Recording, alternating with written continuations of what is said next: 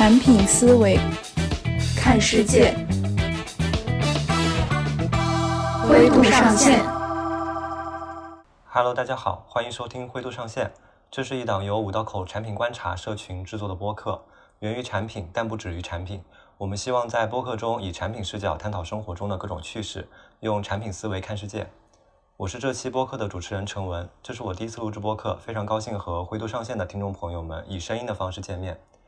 今天我们要聊的是和汽车这个行业相关的话题，从产品的角度讨论最近非非常火的智能座舱。今天我们邀请到的嘉宾有叶明、吴磊，还有冯真，他们当中有呃这个行业的相关的从业者，也有创业级的产品人，还有汽车发烧友。先请大家和听众朋友们打个招呼吧。呃，大家好，我是叶明。啊，我现在在一家呃做智能座舱的公司工作，大概是这样。大家好，我是吴磊，呃，或者叫我 Lonny，呃，我现在正在创业。那在创业之前，我是在通信和互联网相关的行业从事软件研发、架构和产品管理的工作。创业呢，主要方向是围绕着知识管理展开的，包括数字产品的战略和管理咨询。呃，因为和汽车主机厂呢是有比较深入的接触，以及平时我工作当中会需要进行行业和产品研究。所以对智能座舱有一些理解。那这一次呢，我作为一名传统的汽车驾驶者，然后我也试驾过一些智能汽车。这次能参加灰度上线播客的录制，呃，我非常高兴。谢谢。大家好，我是崔凤珍，然后我现在是在啊清华大学的人机交互实验室，然后做一些人机交互啊相关的一些工作。然后我个人自己本身也是一个汽车爱好者，从小就开始喜欢汽车，所以说对这个行业比较熟悉一点。然后也希望可以跟大家探讨一下，呃，目前这个现在智能座舱的一些发展情况。非常感谢三位嘉宾。嗯，这期播客其实我们是想从产品的角度聚焦智能座舱这个话题。其实相信大部分听众对于汽车的座舱都会有或多或少的了解，并且在乘坐汽车的时候都有自己的一个切身体会。那不管是作为司机还是乘客来说，他们打开车门进入汽车之后，最直观、最开始接触到的就是汽车的座舱。但是最近汽智能座舱的这个概念非常的热门，很多车企在发布新车的时候，都会把他们的这个智能座舱作为一个主要的卖点来进行宣传。嗯，不管是车内巨大的屏幕、各种各样的语音助手，还是说呃一些科技满满的 HUD，都让我们座舱的体验越来越丰富了。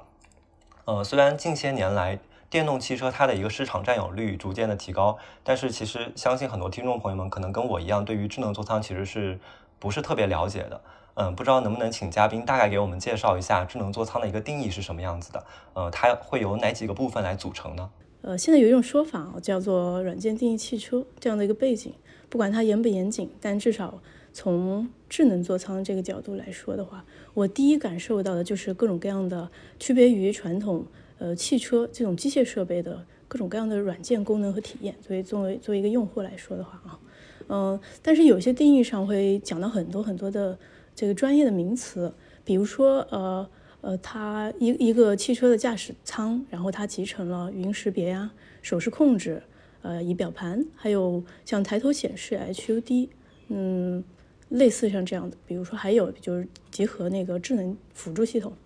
呃，智能驾驶辅助系统叫业界叫 ADAS 这样的一些呃功能，所以我想呢，智能座舱呃肯定是会有更多个性化的用户的交互，然后也会集成相当多的软件。我觉得我可以稍微补充一下老伟的说法，就是呃，除了一些这种智能化的数据的一些服务和一些软件的交互之外呢，智能座舱还可以和车内的一些硬件有一些联动，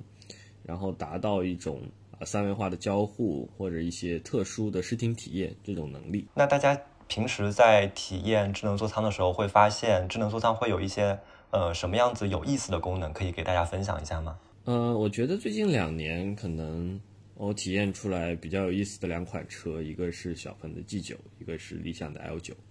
那小鹏的 G 九是刚刚上市，还没有开启大规模的交付。它在这个智能座舱里面做了一个功能，叫做五 D 的呃影院，这样一个功能其实是联动了它的视听的内容、视频的内容，然后以及这个杜比的全景声，然后还有它的呃这些按摩以及座椅震动的能力，这样可以让你在车内就能体验到那种类似于四 D 或者五 D 啊家庭影院那种感觉，它可以有一些实际的东西，实际让你感官上的一些刺激。当然，同时它除了以上这些，之所以叫五 D 不叫四 D，是因为它还联动了空调，所以在一些特定的场合，它还可以模拟出吹风的效果。那这个是我觉得呃，在影音方面、视听方面比较比较大的一个创新点吧，在最近两年。然后除了除了这个小鹏 G 九之外呢，还有这个理想的 L 九，它我觉得做的一件事情是，它在它的后排的屏幕上面做了一个 3D 的 TOF。啊，三 D TOF 其实就可以让人用手是去隔空的操控这块屏幕，而不仅仅是可以通过一个遥控器的形式去操控。那这种三维交互其实也是目前的行业一个大趋势吧。我相信，呃，可能也就在接下来的几个月或者一两年内，很多的竞品、很多的公司也都会跟进这一点。然后这也是一个比较有意思的点，因为啊，当我们把我们自己的手手势的交互的。方式从这个屏幕上变成这个空间中间的话，其实想象空间是会比现在更大的。嗯，那我也聊一下我觉得比较有意思的功能。呃，首先我可能不是一个发烧友，那我当时呢，呃，体验智能汽车，包括所谓智能座舱吧，只是做一个试驾。那肯定是要看看它这个车的亮点，比如说，呃，当时也是小鹏的一款车，呃，就试用一下它的自动泊车功能。呃，还有我记得是一个主机厂的。连广汽的一辆 MPV 的车，那我体验了一下它的呃抬头显示，就是说这些功能区别于我驾驶传统汽车的体验，呃，当时会感觉哎有有一些亮点吧。我也想分享一下，呃，我觉得我几个觉得比较有意思的案例，一个就是啊未来上面的那个 Nomi，然后我我主要想从交互上的角度来讲一下。因为就是之前的车的话，它的语音交互可能就是在屏幕上面的一个虚拟形象。那未来把那个虚拟形象变成一个实体的一个卡通的一个头，它就会转，就会让那个你人跟车交互的时候会更有更有实感一点。然后他在车里面也布了各种麦克风，然后就是你哪个座位的人跟他讲话的时候，他那个。那个小那个笑脸就会转向哪个人，那这样的话就让那个车的那个交互更加有趣味一点。然后另外一个我想到的就是奔驰现在在做的，就是奔驰现在他他所理解的豪华，就是他们之前就是把他们之前奔驰做的一直是传统的豪华，就是以啊传统的皮、传统的呃材料，就是更好的材料来体现豪华。但现在在电气化时代，就是电动化、智能化时代。就他们认为豪华是需要赋予一些新的定义，所以他们觉得豪华是应应该就是能让车更好的理解人，然后更好的去服务于人。所以说就有一个很经典的案例，就是比如说在晚上的时候，如果你是驾驶人，然后比如说你有一个包放在副驾驶，你把手伸过去副驾驶拿这个包的时候，副驾那边的灯就会亮起来照亮你，让你去把这个包拿过来。还有一个就是比如说你去调后视镜的时候。它就没有那个呃调左右后视镜的按钮，而是你看向哪边的后视镜，它就知道你要去调那边的后视镜，然后你再去控制，就不需要去去切换，我要是要调左边还是调右边，就这样的那个意图理解，还有对他们对豪华这种诠释，我觉得是很有意思的。哦，刚刚听下来，我也感觉就是，不管是从硬件还是从软件这个角度，包括从刚刚冯真提到的一些比较。智能化、人性化的一些人机交互的方式，我都能感觉到智能座舱它和传统的座舱其实是有非常大的不同的。可能从大家的印象来说，传统的汽车座舱可能就是，呃，一个座椅，然后调节空调或者是收音机的一些按钮。但是对于现在越来越多的智能座舱来说，可能就会涌现出越来越多的呃。一些人机交互的方式，不知道叶明这边能不能给大家大概介绍一下，我们是怎么从传统的座舱一步一步过渡到现在这个智能座舱这个方向发展的？它的一个演变的趋势大概是什么样子？好好啊，呃，是这样的，就是目前汽车行业在讲新四化，就是电气、网联、智能、共享。那么其中这里面的网联化，其实它的重要的载体就是不同的车型的智能座舱。我觉得它智能座舱和传统座舱的区别，除了这个所谓的软联化之外，它还有一点叫动态化。具体来说，就是它可以把不同的功能集成到同一个区域里面去，然后让用户进行交互。那呃，这是两个比较大的一个不同吧。那我具体可以讲一讲，就是它的发展历程是什么样的。呃，首先我们要知道，车最开始的时候其实是一个很简陋的东西，它甚至没有座舱的概念。那么，呃，后来是在一九二四年的时候，雪佛兰，啊，当时它应该是通用旗下的一个品牌，他们率先在自己的旗舰车型上加入了收音机。呃，说到这个，我也想说一个有趣的点，我自己的同事在十来年前在丰田工作的时候。呃，其实他们也花了大量的功夫去不同全国不同的地区、不同的位置去测这种收音机的强度，以期能够提升它的呃信号的一个效果，然后能够提升它的一个收听体验。呃，其实短短十年前，可能大家还在摆弄收音机，但是十几年之后，呃，我们就已经大部分车型上已经见不到收音机了。那么，呃，后来呢，在大概一九八五年的时候，福特率先把磁带播放机放到了车上。这个时候就有这个叫 IVI 的，就所谓的车载娱乐系统 i n v e h i c l e Information Entertainment），车载娱乐系统这样一个东西，这样一个概念，它就出现了。后来呢，又有人把这个 CD 的播放机放到了车上。这个时候，其实车载的娱乐系统已经变得比较复杂了。那么，大概在两千年左右的时候，又有人把屏幕搬到了车上，然后之后是。呃，可以有一些本地的 USB 的播放器，然后后来又加入了蓝牙播放，这个也是大大概在二十一世纪的第一个十年内做到的事情。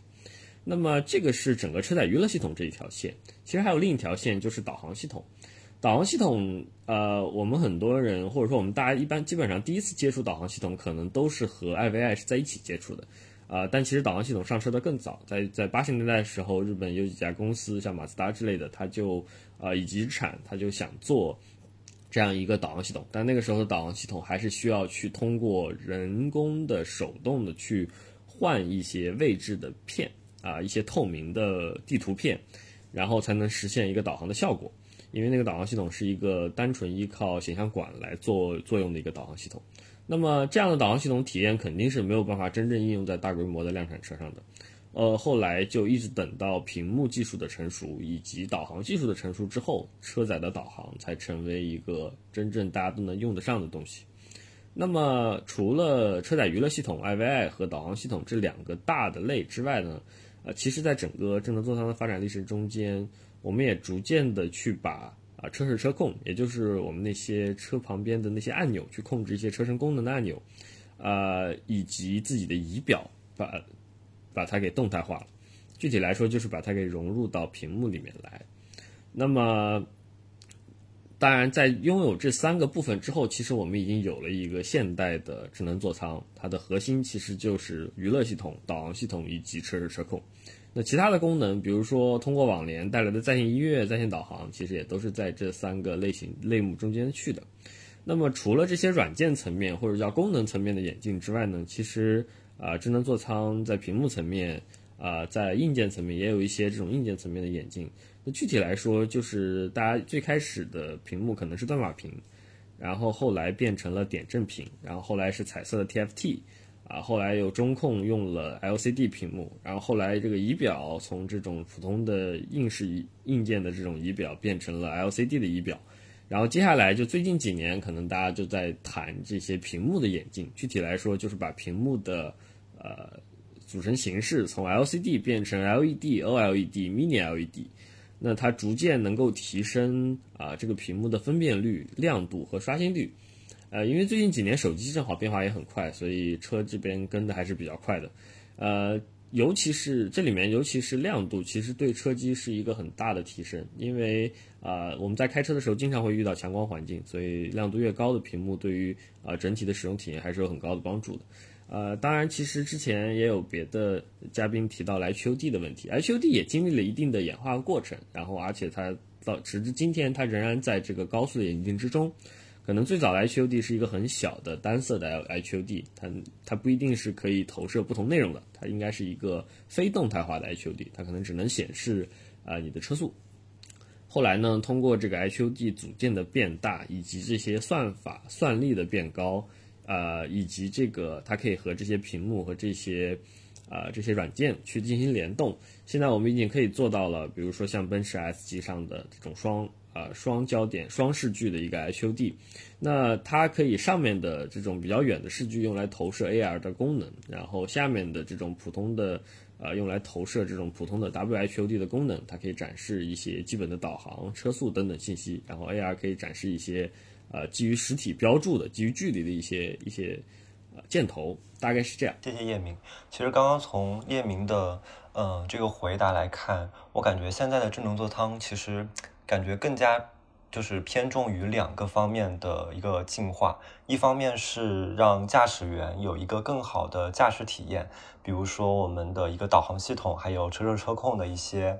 呃一些优化和升级，然后还有另外一方面就是车载娱乐系统的更新迭代，包括越来越多的功能整合到汽车的那个巨大的屏幕当中了，然后包括也有像刚刚冯真提到的，甚至有的车厂会把车内的这个空间打造成一个。影院级的一个呃感受的效果，那其实感觉现在很多的车厂对于智能座舱它的一个设置其实还是不太一样的。然后包括我感觉现在很多车厂对于车载娱乐系统是非常重视的，就是呃会有很多的功能添加到这个里面。然后随着座舱越来越智能，其实我们可能会想要问一个问题，就是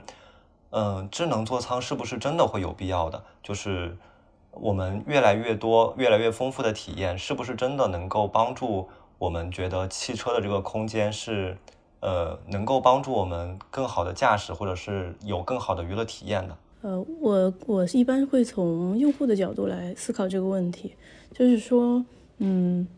也许从需求角度来讲的话，那作为用户，他在智能座舱当中，实际上它是有一种驾乘体验的。呃，它这种驾乘体验体现出它的一个诉求，比如说，呃，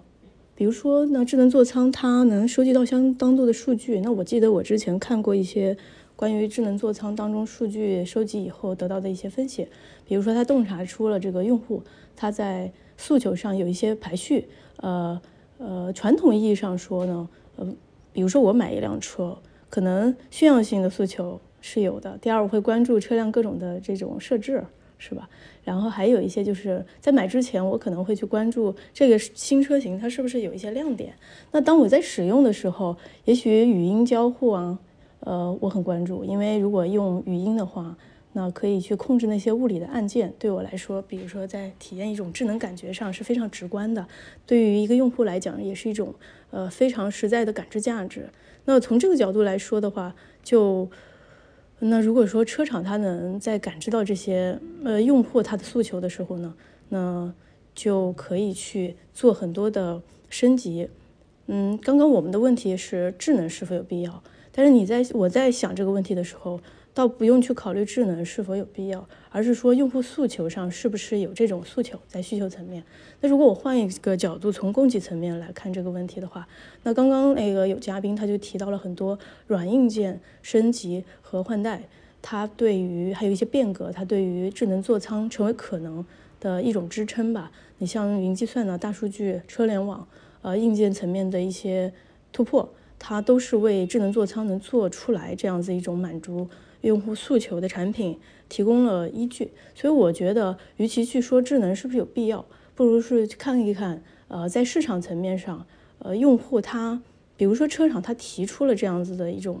呃功能配置，那用户他接不接受？因为如果不接受的话，或者是销量也不好的话，那这个这种产品它自然在这历史的长河中就会被淘汰。嗯，那接下来我们就想从产品的视角来探讨一下。不同的车型、不同的座位，甚至是不同的年龄群体，他们对于智能座舱的一个需求。那其实，其实大家有的其实是智能座舱的一些从业人员，有的是对于汽车非常了解的一些发烧友。那想想听一下大家，呃，认为这些需求是怎么会影响到汽车座舱的一个功能设计呢？也就是不同车型、不同座位上的人，他们对于智能座舱会有一个怎么样子的需求呢？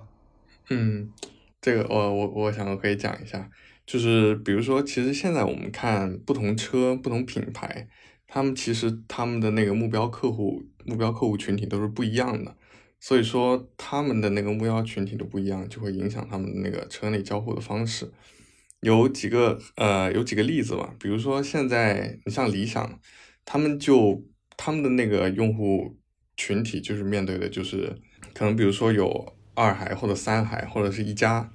一一个家庭这样的群体，所以说他们就很重视一辆一台车里面能装下六七个人，并且每个人都能受到很好的照顾，因为呃每个人都是他们家庭的成员，所以说他们需要照顾到车里面的每个人，所以说呃在这个时候车它的车定对于这个用户来说，它是一个一个它首先是一个移动工具。这个移动工具是车还是什么不重要，所以说它移动工具的属性会比这个车本身的属性会更大。所以说，呃，我们看到它的那个座舱里面，它那个驾驶位的那个屏幕也做的很小，反而做的大的屏幕是在副驾驶那个位置。然后包括那个车后面后排的话，也有一个很大的屏幕，可以给他的小孩或者坐在后面的乘客来看。那这就是啊。由他们用户本身呃决定了一个车内交互的一个方式，但是如果比如说我们看法拉利，法拉利它最近他们其其实现在所有车厂都在往啊智能座舱一定程度智能座舱或者是呃一些新的人机交互方式改变。那法拉利它最近提出了一个啊叫做他们座舱的一个口号吧，就叫做眼观路面，手握方向盘。因为对于法拉利的用户来说，车是比移动工具这个属性更重要的。就是你购买法拉利的人，他是在乎是，不是在乎它作为车，而不是在乎它作为一个移动工具的功能，是在乎于这辆车本身去驾驶它。所以说，在法拉利的车车那个驾驶舱的交那个交交互里面，我们就可以看到，就是啊，驾驶员。是作为最重要的位置，所有的按键跟仪表盘都是面向于驾驶员的，然后所有的包括智能化设备，包括他们的那个呃，包括所有的一些显示，都是为了驾驶员更好的驾驶体验服务的。那这个就跟理想是一是一个完全不一样的一个呃一种交互模式了。包括我们可以看到，像奔驰现在像新的 S 级。他们现在也是相当于在重构自己，呃，奔驰的一个车内交互系统。那他们，呃，现在也把很多重点放在后排上，因为奔驰 S 级是一个非常重后排的一个车，所以说它后排的屏幕跟以前就有不一样。以前以前的话，在啊，在没有那么智能化的时代吧，可以说，像 S 级或者其他车的后排的屏幕是只作为就是播放 DVD。或者播放一些音频，一些很简单的操作设置的。但是现在就是，啊，S 级的后排的屏幕，它跟前排的屏幕有相当于有差不多一样的权重，就一样有很强的算力，然后一这样在可以在上面做很多的操作。那这其实我觉得就是不同车型还有不同用户对车车内交互的一个不同需求，所以才导致的不同的设计。我这块儿可以稍微补充一点，就是，呃，一个车型它其实从产品定义开始，一直到最终的量产阶段，基本上需要三十六个月的时间。那么，一个被清晰定义的车型啊，什么叫清晰定义？就是这个车型在进行产品定义的产品规划的过程中间，就非常清晰的知道自己准备打什么样的市场，卖给什么样的人，用什么样的价位。而这件事情其实不是所有的车型都能做到，应该说大部分车型可能。都没办法做到这么完美。一个清晰定义的车型，在最开始的过程中间，它已经明确了这些基本的诉求点。那如果说我需要的是一个六座的家庭 SUV，那我自然从定义层面，其实和一个两座的小跑车会差距非常大。那但是智能座舱其实大部分情况下，并不是在车型定义的最开始就介入到整体的车型开发中间，基本上它会在二十八个月到二十四个月之间会开始介入进来。因为那个时候整个车的整车电子电器架构会定下来，然后这个时候智能座舱以及跟算力相关的呃座舱域的算力或者说智驾域的算力，它才会能够介入进来。在这种情况下，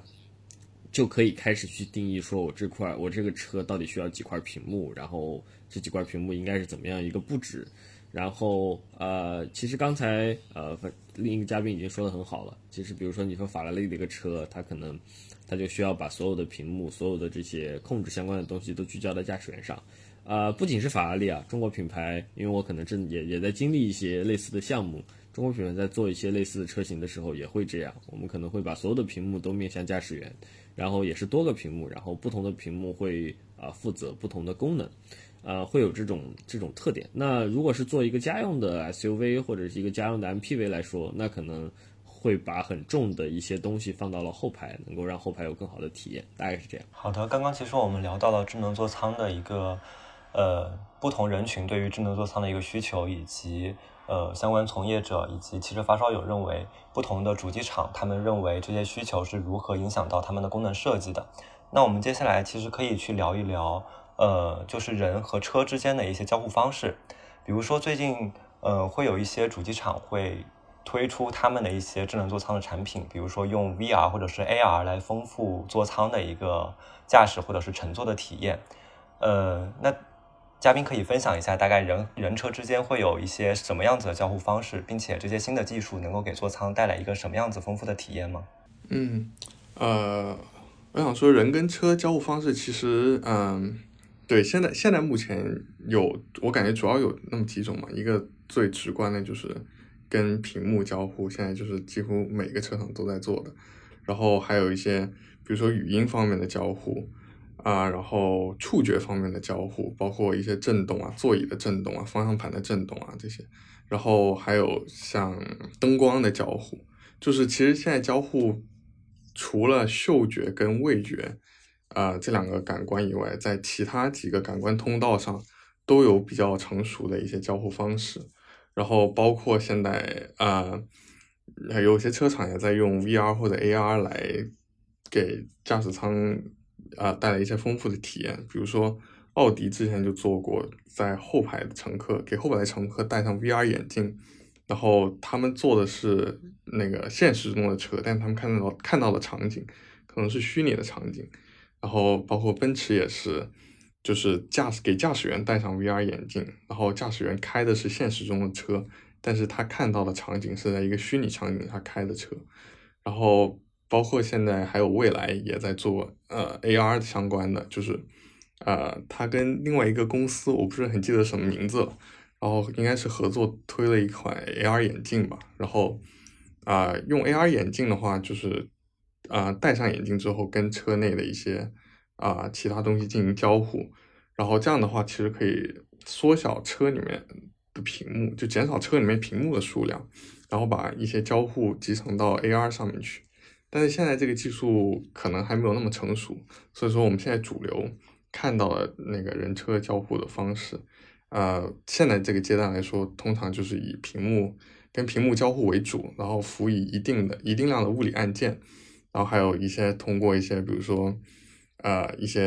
呃手势传感器啊，或者是语音交互的一些啊一些一些一些功能吧，去跟车进行交互。呃，我突然就想，就是其实 AR VR 它能够提供的新的交互和它能够提供新的显示，其实是是两件事情。因为我理解，呃，您刚才也提到，就是我理解，像像未来他们跟 Nreal 合作的那个 AR 眼镜，它其实是没有六 TOF 的。呃，它是一个单轴的，然后它就没有办法执行手势交互，就通过这个眼镜，它更多的是靠它一个遥控器来去操控。所以这里面我觉得可可能目现阶段 VR AR 更多的还是一种显示的方式吧，而不是一种交互的方式。但是我觉得之后可，比如说大家都上了 UDOF 之后，呃，也许可以创造一些新的交互模式，也有可也有这个可能性。对对对对对对。是的，现在感觉还是基基本上还是基于显示吧，然后也不是特别重要信息的显示，可能还是基于一些体验上的，尤其是那个乘客的，而不是驾驶员的。对，就是沉浸式的大屏观影的体验，其实肯定要是要比后排放一块屏幕会更好一点。对对对对，然后包括如果以后可能就是想。想把 AR 可能比如说放在驾驶员，这样它的那个比 AR HUD 的那个能看到的信息会更多，有可能会有这样的一些应用，但是现在目前还没有。对对，AR HUD 的有个硬伤是它的 FOV 太小，就是它的可视角度，可视角度小的话，其实就很难真正往上面放一些实景的叠加的内容。对对对。对，因为稍微放一下，可能就出了这种呃可视的角度，然后这个时候就看不到。对对对对对。哎，我说一下，刚刚有嘉宾提到体验，就是可能我对汽汽车本身它的机械构造不是非常的去钻研，但是比如说体验的话呢，就力求简单。我刚刚有听，我在思考，就是说这些汽车它智能座舱当中的这些功能。到我身上呢，可能就是一种非常直观的体验吧。我希望能简单。那刚刚有听到大家，我总结一下，可能是声光电控内容相互的一个融合吧。嗯，但是不管是我是有视觉还是听觉，我希望这些体验能切实的帮助到我。呃，如果刚刚提到这种 AR，那我最直观的感受就是，呃，AR 实景增强辅助。比如说我在开车的时候，如果这个 AR 它可以。呃，起到一种就是叫做车道级导航这种呃辅助功能的话，呃，有一点像我们玩那个极品飞车类似这样的，对对，你都能看到在平面？对对，很很有意思，还能看到有拐呃拐弯啊提示呀这样子的，我觉得非常的有意思，而且也很明显哦，这个是是非常。直观的一种价值感知。我再回来，如果我是一个消费者哈，我现在要买一辆新车，然后他说有这么一个呃 AR 实景增强的辅助功能，那我呢，如果直接看到了，我的感知力是非常强的，我就会马上发现，嗯，这个不错，呃，也许他我就能接受他给我提出的这些价格，换一辆新的车。嗯，对。是的，是的，就是很多时候车厂上 HUD 也是这个目的，因为您刚才说这个这个点，其实现在很多比较高级一点的 HUD 已经可以实现了，它就可以把一些车道线还有这个之后的箭头给贴合到路面上，然后你直接能看到，知道知道这个时候应该左拐还是右拐。大概是这样，对，这样，然后还有一些小点，大家也可能也属于智能座舱的，就比如说吧，我从普通的驾驶的模式切换到运动的那种模式以后呢，也许车内，比如说车，我这个马达的轰鸣声呢，它 可以在我的车内它产生这种音效。然后还有一些，比如说我的仪表盘上会从呃那种让人平静的颜色变到比较刺激的颜色。对对。那这种感让我感觉，哎呀，我对对 是，我采用这种运动模式特别有感觉。对对对，现在就是 就是比如说像宝马他们现在做的 ID 八，他们这套系统就是他们所有的模式都就是起了一个很好听的名字，然后就是比如说运动啊，然后还有像。你长途巡航，然后还有像普通的通勤，它都起了不一样的名字。然后你点了不同的模式之后，整台车的包括它的氛围灯、它的仪表盘的设计，然后还有车整个车的动力响应跟呃方向方向盘的响应、刹车响应这些都会有变化，就是给你一个整体的全方位的响应，就是全方位的一个体验吧。就是从不管从视觉、听觉还是整台车的那个调教。都会带来一些很直观的变化，就让你感觉到，就是这个整台就是整个会有一个比较好的体验吧，就是就是这个这个行业内我们叫情景化，嗯对对，呃就是用用情景来去划分不同的用户需求，呃用户在某一个时刻的需求，然后基于这些需求去做一些特定的功能，然后有一些是比如说呃像不同的驾驶状态下，它会有不同的展示效果，可能。啊，有的车是在普通的情况下，它可能展示的是你的呃 ADS，就是这些辅助驾驶的一些信息，包括旁边道路车型的一些渲染。然后在特定的这种激烈驾驶的模式下，它可能就展示一个跟传统的仪表是长得一样的那种仪表盘。嗯。那么除了这些这种跟驾驶相关的之外呢，也有一些特定的模式，比如说小憩模式、冥想模式，然后它会给你提供一些内容，同时会有一些声光电的刺激，会有这种东西。嗯，我觉得整个听下来，其实我感觉现在的智能座舱，它会给乘客，包括驾驶员，呃，一种就是感觉车并不是一个简单冰冷的机器，反而是一个类似于自己的一个朋友这样子的一个角色，就是不管是驾驶员还是乘客，对车做出来一些控制，就是汽车会有一些，就是类似于人类情感这样子的一个反馈。呃，现在智能座舱的这些交互方式确实能够给我们带来一些非常好的体验和感受。那其实我们就不得不会去想一个另外的一个问题，就是我们呃，包括不同主机厂对智能座舱的一些设计进行一些交互方式上的一些演进和更新。那这些更多的交互方式真的会就是就是越多会越好嘛？就是会不会也会给驾驶人员或者是乘客带来一些干扰 OK，我我可以稍微介绍一下，就是呃，其实之前有过一些实验，呃呃，在瑞典那边，然后做的实验就是是否这些加了很多块屏幕的车型，它的整体的操作效率会比那些传统的用硬按键的形式做的，就传统座舱操作效率要高。呃，基本上结果是传统的操作效率要远高于智能座舱。这件事情差距最大的应该是老款的沃尔沃，应该是 x C 四零。呃，然后它的效率比最，就是效率最低的一个啊，上汽名爵马威尔。这个车的操作效率大概高了十倍左右啊，就是它它这它干完这些事情大概需要六秒钟，然后上汽名爵将近一分钟的时间。嗯，在这种情况下，其实我们如果在车里面加入很多屏幕，但你并没有给用户很好的反馈措施，并这个屏幕的整个呃界面的划分也非常的差，让。用户想去做一件事情的时候并不方便去做到的话，其实这种。智能座舱反而会对无论是驾驶员还是说乘客都会造成一些干扰，这个是现实存在的。那呃，但是我们其实很难说从行业的角度来说，我们很难真正去放弃动态化这个概念，去回归到那种呃每一个功能就由每一个就由不同的硬件去单独承载的这样一个一个过往中间，动态化是一定要做的。所以这个时候，我们更多的是在这种。这种流程上去打补丁，其实刚才呃别的嘉宾也提到了，无论是用更好的语音的方式，还是说我们把一部分特定的按键给拿出来当做一种硬按键放在外面，然后能够让用户更快捷的操作，还是说能够加入一些手势，甚至包括一些眼动的信息，能够让它更快的操作，其实这都是行业里面在做的一些尝试吧。呃，我从个人的角度来说，其实我并不是特别喜欢超级多的交互方式。我刚才其实最开始提到了这个理想 L 九关于后排用这个 3D TOP 做的手势操控，呃，但说实话，他们做的体验可能还差不少意思，然后可能真正的体验很难和后排给一个遥控器更好，然后他们可能这这算是一个噱头吧，然后啊，可能用户会因为这个事情吸引而来，但用户只要自己用一用，可能就会意识到它并不是那么好用。在这种情况下，盲目的去往上堆叠这种不同的 3D 交互形式啊，以及说现在很火的一个概念叫智能表面，也就是呃一些木纹的饰板或者是一些皮质的饰板下面去埋一些啊触控的传感器，包括一些金属的金属条、塑料条下面去埋一些触控的传感器，然后用这些传感器去做呃交互。这件事情我觉得其实是挺有风险的一件事情，但是呃有一些趋势倒是可以去给大家分享一下。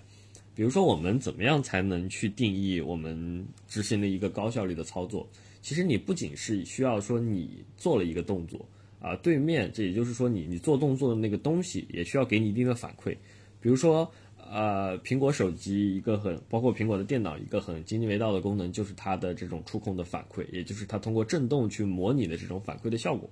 那这件事情其实能够给你，相当于能够让你这个交互变成一个一个回环的形式，而不是说单方面交互。啊，但是目前车上面其实大部分你跟屏幕的交互啊，包括你跟一些智能表面的交互，是一个单方向的交互，你并没有感觉到任何的触感，也没有任何的反馈。这个时候你其很多用户啊，从数据上也能看出来，很多用户他会多点几下同一个按钮，他以为他没点上，实际上只是可能是只是因为反应稍微慢一点，所以。没有第一时间让这个页面进行一个变化，那在这种情况下，把车里面啊一部分这种啊触控的按键下面装装入一些类似的震动马达，然后去模拟一些震动的效果，我觉得呃，包括大家可能是一个未来一个挺挺显著的趋势吧，可能啊基本上所有的车厂都会跟这一点。当然，除此之外，还有一些更先进的事情啊，目前还在处于一种预言的阶段啊，比如说利用超声波的阵列。去达到一个呃，你哪怕是隔空做一些手势，依然可以给你这个手势上面去施加一些压力，然后这种压力其实就是啊你这个动作的一个反馈，呃这种这种东西，我觉得在未来很有可能也会出现在一些比较高级别的量产的车型上面。对我也感觉确实就是就是像智能化这些啊，像现在我们现在做那些这么复杂的车内交互系统。它的那个从传统意义上来讲的交互效率，可能还就是真不一定比传统的机械仪表、机械按钮、机械按键，它的它们的交互效率更高。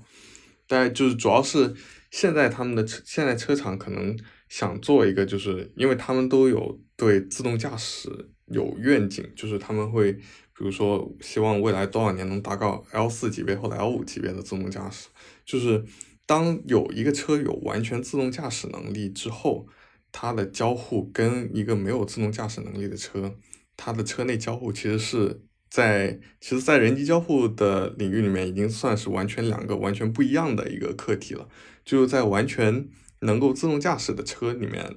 呃的呃做的人机交互，就其实相当于是在做一个空间的交互。就这个空间，你啊，这个空间就像一个啊，有点类似我们啊智能家居或者一个建筑里面的一个交互，因为你不需要再去操作它啊，这个空间它是会自己移动的，所以你是不用担心它移动的问题。所以说。它从一个你要驾驶它的一个概念，变到了一个只是一个单纯的一个空间里面的一个一个概念，所以说它整个呃交互的那个呃所所要研究的议题是发生很大的变化。但是其实现在很多车，呃，现在现不是说很多车是没有车能够做到 L 四或者 L 五级别的自动驾驶能力，所以说啊这些交互。在没有实现完全自动驾驶的时候，它的效率肯定就不能呃就不一定能有传统的机械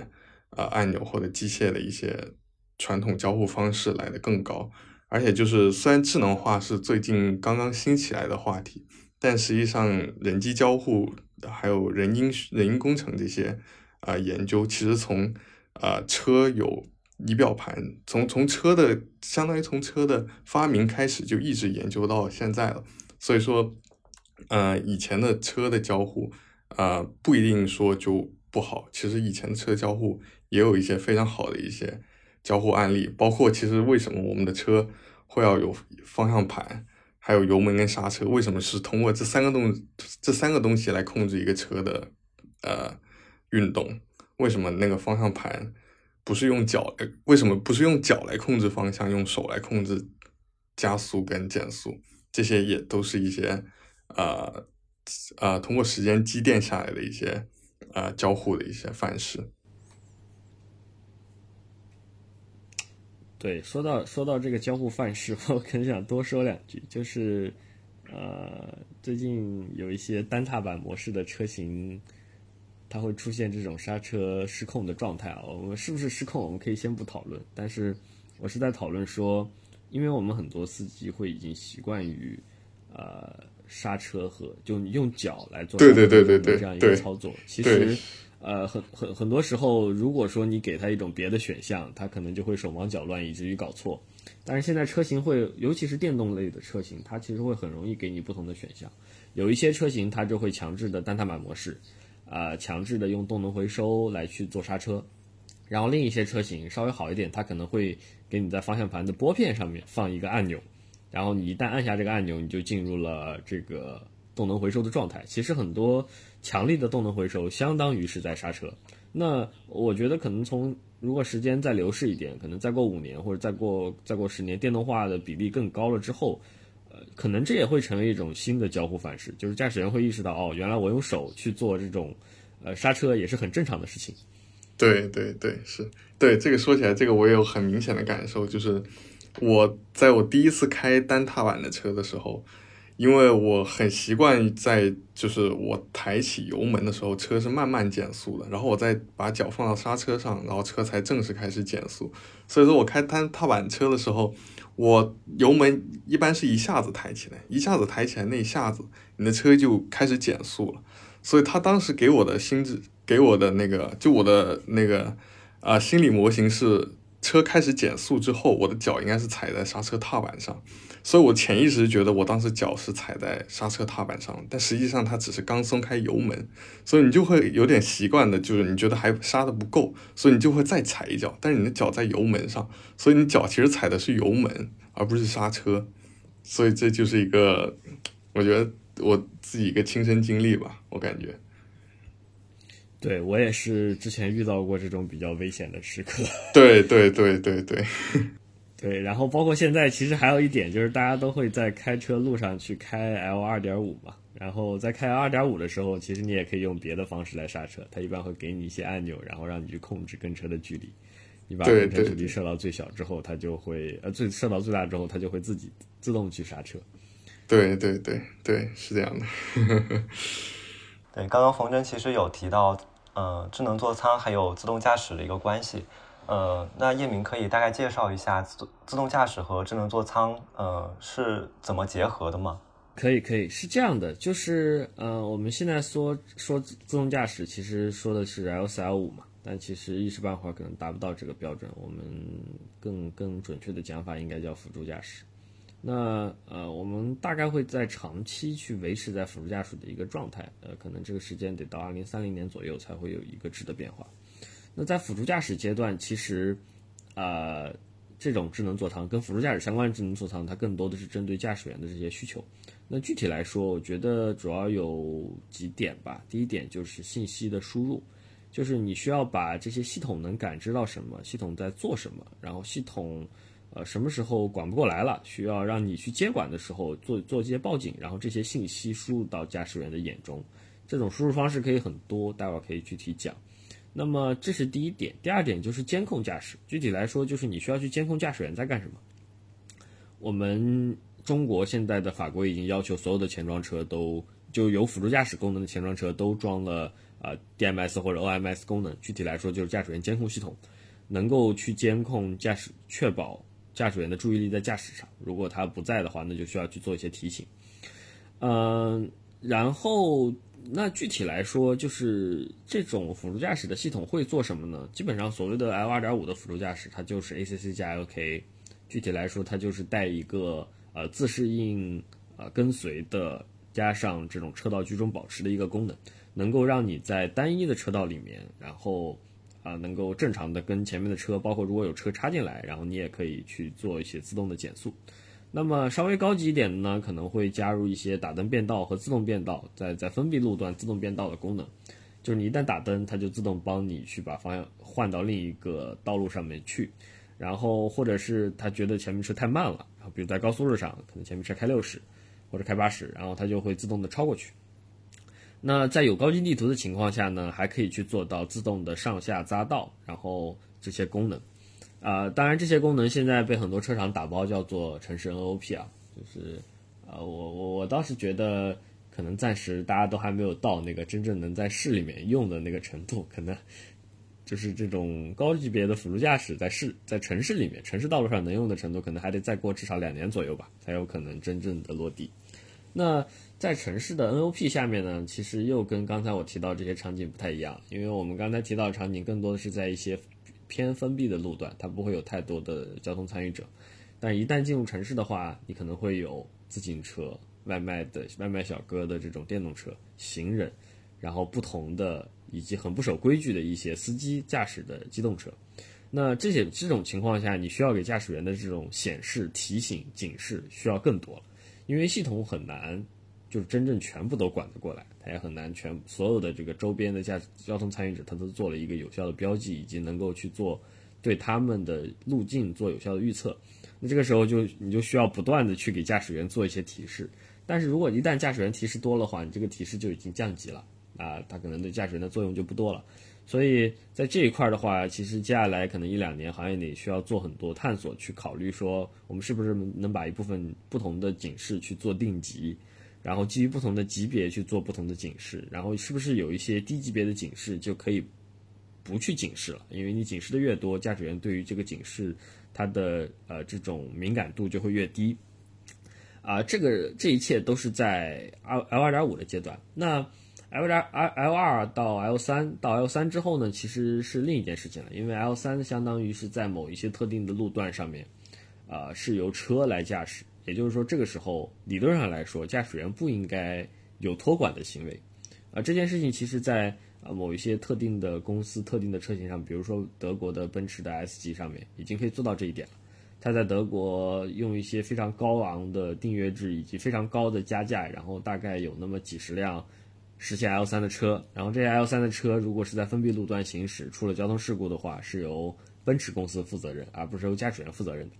那呃，在这个情况下，其实，在 L 三的情况下，有一个很大的问题，就是你需要告诉驾驶员什么时候这个车可以开始开启 L 三，什么时候需要关闭 L 三，什么时候需要让它自己接管，这是一个挺大的课题。嗯，因为很有可能会出现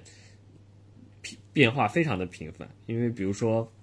你可能在一个比较大的十字路口，它就并没有办法实现完全的 L 三，但是相对比较小的十字路口，它就可以实现完全的 L 三。所以这个将会是啊，可能这几年吧，大家去思考的一个点。那其实刚才也提到了，就是说，如果实现 L 四、实现 L 五之后，整体的智能座舱的交互会和现在会有很大的不同。那个时候会更，就是车会更像你的第二客厅的概念。那呃，但是我觉得那个可能有点太远了。所以现在大家的关注的重点还是说，如何用一些座舱的设计来匹配当前的辅助驾驶能力。那么除了这一部分，就是和驾驶员的交互之外呢，其实还有一个很重要的点就是。呃，我们在做做这种自动驾驶的过程中间，其实最重要的因素就是数据，所以啊，我们也需要去设计一些功能，能够去方便车厂去采集数据。具体来说，会有一些类似于用户增长的小手段，一些激励的措施，能够让车厂能够以比较呃，能够让驾驶员以比较开心的状态去帮助采集一些数据。那嗯。所谓的这种辅助驾驶、自动驾驶和自动座舱结合，它差不多就是这样。嗯，好的，谢谢叶敏。其实刚刚我们聊了很多和智能座舱相关的话题，不管是和传统座舱的一个区别，它的一个发展历程，还是说我们从产品的角度去聊了不同车型、不同座位上的人的需求，以及人机交互模式，以及包括像刚刚提到的和自动驾驶、辅助驾驶之间的一个关系。其实刚刚我们聊了呃很多很多的话题。呃，不知道嘉宾对于未来的智能座舱会朝一个什么样子的发展，以及自己认为的一个理想的智能座舱是一个什么样子，呃，有哪些看法呢？因为刚刚我听各位嘉宾，他们可能比较了解汽车产品本身吧。嗯，那作为一个我是关注商业模式和用户实际体验的，所以我觉得，呃，智能座舱如果聊到这个话题的话，它的发展肯定不是取决于单一力量的。嗯。就从一个很直观的角度来说，提到智能，我觉得一个车它加上呃自动驾驶或者智能驾驶，再加上智能座舱，再结合之前的底车身、底盘啊、动力总成，它才能称得上一辆智能汽车。那智能汽车，我觉得从产品层面来说呢，它会体现出嗯各种各样的软件层面的功能，嗯，所以呃如果从这样的发展角度来看的话，可能在一定程度上可以说是软件去定义了当下的智能汽车吧。呃，那这个当然了，呃，它离不开汽车产业生态的变革。那比如说现在通过 OTA 技术啊，还有云云技术啊，智能汽车的软件升级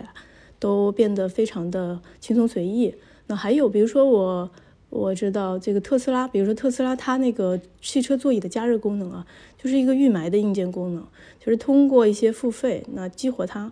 嗯，之前也可以带来这种很多商业模式的变化嘛。呃，所以我觉得呢，呃，这种发展角度来说，软件可能在一个新的层面上会拓展原先汽车的一个生命周期。嗯，如果从用户来看的话，比如说站在这个车厂，他看待用户之前是用户把车买来了以后，然后就去开，然后现在呃用户的生命周期，我觉得如果加上智能座舱的话，它可能会大大的拉长。智能座舱是一个非常丰富的用户触点，然后里面有特别特别多的这个像用户的交互嘛，对不对？那如果抽象一下，我觉得，呃，用户呢，他去体验智能座舱当中搭载的车机啊、操作系统和里面的硬件，然后再去实现整个智能汽车的这个体验。那中间这个价值链，它其实就发生了很多的变化。那原先，比如说像一些像那个互联网公司、互联网公司，他们在一些软件和云计算啊相关的技术能力都非常的强。之前在传统传统的这个汽车产业价值链当中，他们就呃不太有机会。但现在呢，由于加入了智能相关的，包括智能座舱在内的一些机会点，那他们也有可以去参与这样的一个竞争啊。包括还有，比如说像语音识别，因为我看过一些数据，就是用户他可能在一些比如说音乐啊、语音啊这样的呃软件上的的需求是非常大的，所以。呃，有一些厂商，特别是像国内有一些语音技术比较厉害的厂商，他们在这个地方也是会有一些机会。所以我觉得，呃，如果从这两个角度来讲，一个是用户他实际的去体验，第二个呢是说在产业价值链的变化当中呢，呃，可能他们会共同去作用智能座舱向未来去发展。那具体它会变成什么样子？嗯，这个我觉得还是要从业者吧，去为用户提出更多的价值主张，然后呃，实际的去满足用户各种各样的丰富的需求。具体怎么样，可以留给想象。啊，我可以稍微来补充一下，就是我我其实也不太想现在去回答说理想的智能座舱是什么样的，啊，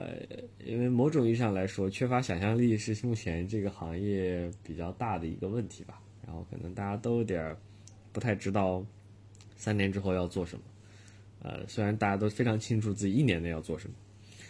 嗯，但是我觉得可以刚顺着刚才就是另一个嘉宾讲的说关于订阅制、关于一些数据价值的问题，就是这是两个问题啊。第一个，我想我想聊一聊订阅制。呃，目前在国内可能推行订阅制，有一些人会觉得遇到了一些阻力，但是我觉得，呃，所有的对于车上服务订阅制的一些阻力，本质上是因为这些订阅的东西并不能真正的帮助大家去开车，帮不帮助大家去用车。我为什么这么说？因为举两个简单的例子，第一个是特斯拉的 FSD，啊，在美国的价格又变高了，啊，当然它变高也是有原因的，因为它在美国可以实现极其高高水准的在城市道路的自动驾驶。那这种虽然说这种情况下特斯拉是不负责任的，你需要去，呃，就作为一个驾驶员来说，你需要去自己去去驾驶这辆车，去监控这辆车，但是它可以极大的去放松驾驶员的精力。基本上可以做到自动驾驶的水平，那所以在美国的 FSD 的订阅人数一直是很高的，啊，当然这个功能因为在国内的一些原因，所以它实际上在国内的体验是相对很差的，所以订阅人数也比较少。这一点都同时有一些小鹏之前想要做这种辅助驾驶的订阅制，但是后来不推了，也是这个原因。你在技术达到一个水平之前，这个水平就是能够帮助用户去驾驶车辆的这个水平之前。你在自动驾驶上面其实是很难做订阅制的，那本质上不是因为说这个模式不行，而是因为你做的不好。第二个点就是第二个这这种案例就是蔚来嘛，蔚来其实车型用那个 BASS 的人非常 BAS 的人非常非常多，啊，也就是电池租赁服务。为什么是这样呢？因为它确实可以让你省下八万块钱到十万块钱的一个用一个车价，然后你每个月只需要掏一千多块钱，你就可以不断的去正常的去用这辆车辆。就像养一个油车一样，也一个月花需要花一千多块钱。那么，呃，同时这种订阅制其实还给你一些帮助，比如说你可以只买一个七十五度电的小电池，在你需要跑长途的时候，然后再给它在那一个月给它换成一个一百度的大电池的订阅，就可以做到这一点，可以让你有更更灵活的用车体验。那这种情况下就是说，说明这样一个呃能够真正减少用车成本、提高用车灵活度的这些这这些东西，它其实推行订阅制是没有问题的。这用户是为会为这个东西买单的，所以，呃，至于说宝马和奔驰搞的一些，比如说什么后轮转向的订阅，甚至是呃后排加热的订阅，或者是 后排电调的订阅，我觉得这那就是有点没有搞明白，说到底什么东西才是用户真正需要的，然后你在这个东西上面去做订阅是完全合理的。但是如果你你是想只是想用一些更更激进的商业化的方式去获得一些商业利益的话，那可能很有可能会造成对品牌的反噬，这个是关于订阅制的事情。然后第二个关于数据价值的事情，呃，我所在的一个团队，呃，我们可以说的是，我们有很多的呃过往的这种用户的一些数据啊，当然都是合理合法的数据啊，呃，该脱敏就脱敏，然后有很多数据我们也收不到，呃，但目前其实行业内大家真能够把这些数据用起来的公司，我我感觉可能也不是很多。其实就像手机一样，嗯，真正掌握这些数据，真正能把这些数据用起来的，并不是这些手机厂，而是提供服务的人。那其实车上面也一样，车里面的服务其实是和手机上面的服务是非常高度相似的。因为用户你需要用音乐的话，你肯定也就是 QQ 音乐或者网易音乐，啊，你需要用导航的话就是百度或者高德，然后你需要用其他功能，比如说微信，比如说一些 IM，比如说钉钉。那就是钉钉，就是跟手机一样的钉钉、微信这些这些功能。那所以对于车厂来说，其实车厂或者说做智能座舱的公司，你很难真正的把这些数据拿到。你没有这些数据，其实你也很难真正的谈去做迭代。这些做迭代的能力，做迭代的呃有有就是有这个预期和能力的人，更多的还是在这些传统的互联网大厂里面。但是对于这些互联网大厂里来说，其实座舱的使用时长其实相对比较短的。在使用时长相对比较短的话，呃，它也就很难在上面做很多商业化的内容，因为互联网核心就是卖时间嘛。呃，同时又因为一些法规的原因，啊，比如说你开车的时候，你你的副驾屏是不是不能放抖音？那不能放抖音的话，对于抖音来说，它可能就没有什么商业价值，啊，所以这块儿我觉得也也是一个很值得思考的点吧。就是这个事情可能也没有想象，没有大家想象的那么那么简单和轻松，就能做到一个理想中的智能座舱领域实现这种商业上的自闭环的的一个概念吧。好的，谢谢叶明。嗯，其实刚刚我听下来，呃，有两个感受吧。其实，嗯，第一点就是感觉主机厂还是包括做智能座舱的一些公司，可能还是得抓住用户的需求，了解用户到底真正需要什么。就包括刚刚您提到的那个订阅制相关的事情，就是确实有的公司能够把订阅制做好，有的公司，呃，思考的角度还是。和用户思考的角度不太一样，然后另外一个方面就是怎么去把这个数据给盘活，怎么充分的利用数据的价值去实实现一个更好的商业化。嗯，那最最后我们再来提一个和岗位相关的问题，因为我们的播客的听众朋友们可能还有正在上学的学生，还有一些想要转行从事智能座舱产品相关工作的人。嗯，其实刚刚我们已经体会到了，其实设计智能座舱。产品和互联网的产品设计的逻辑是非常不同的，嗯，不知道叶明可不可以分享一下当初是为什么选择智能座舱这个领域，然后会给想要从事这个领域的人一些什么样子的建议？嗯，好的。其实我选择智能座舱这个领域的原因也很简单，第一个是我是技术出身，然后啊，基本上所有的之前的实习可能都是在互联网公司，在做不同的互联网的产品，C 端的、B 端的。那从这个角度出发，同时我又是一个喜欢很喜欢车的一个人，其实我能做的事情也并不多，我并不能真正的去做啊电子电器架构，我也并不能真正的去做呃这些整车的定义，我可能能做的就是智能座舱和自动驾驶，然后啊其中从产品经理这个角色来看，啊智能座舱是比较有意思的，智能驾驶就自动驾驶那边会更加枯燥一些，所以就选择了这个领域，那。呃，其实你刚才就提到了它和传统的这种互联网有什么区别？其实，真正从做产品的基本功角度没有太大的区别，区别很很小的，大家做的逻做事的逻辑都是一样。但是啊，有一些具体执行层面有很很大的一些区别。第一个，我觉得最大区别是时间的区别，啊，就是在互联网公司，你可能是双周迭代，或者最晚最晚也可能也就一个月迭代一次。但是做智能座舱不是的，你很多时候做一个东西，真正到上线需要六个月，啊，六个月之后真正能够去真正收到一些用户的反馈，大概至少是八个月到十个月左右，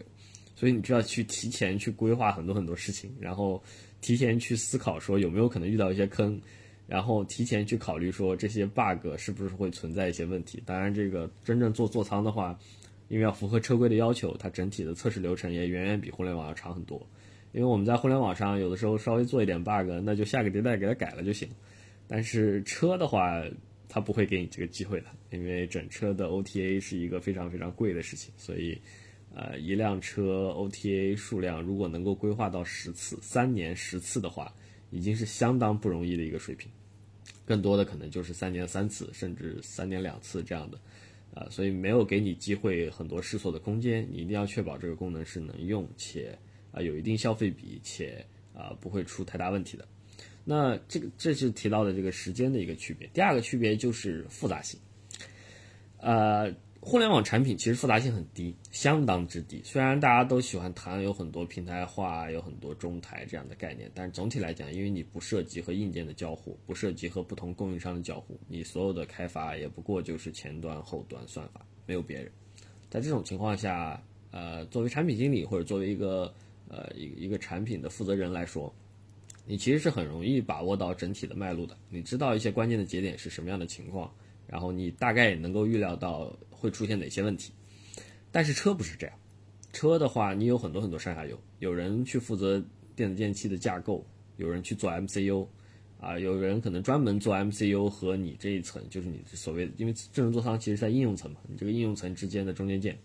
然后在中间件上面才是你这个应用层，然后应用层还存在很多，比如说算力的问题，这个问题你在手机上肯定不存在，啊，因为算力太低，所以你有些 feature 就不能上，然后算力高的话，你有一些功有一些东西才才敢想，在算力低的情况下，有一些功能设计出来，其实就完全不可能落地的，这种事情我相信。如果是纯互联网的同学，如果是啊经验比较少的同学来说，他其实比较难以适应，他可能并不会在短时间内理解哪些事情能做，哪些事情做不了。呃，我我也能看出来有一些朋友会会遇到类似的问题吧。嗯，这个是两个我觉得比较大的区别，第一个就是时间，第二个就是复杂性。复杂性具体来说就是和硬件的交互会比较多，然后这种硬件交互会导致了很多坑。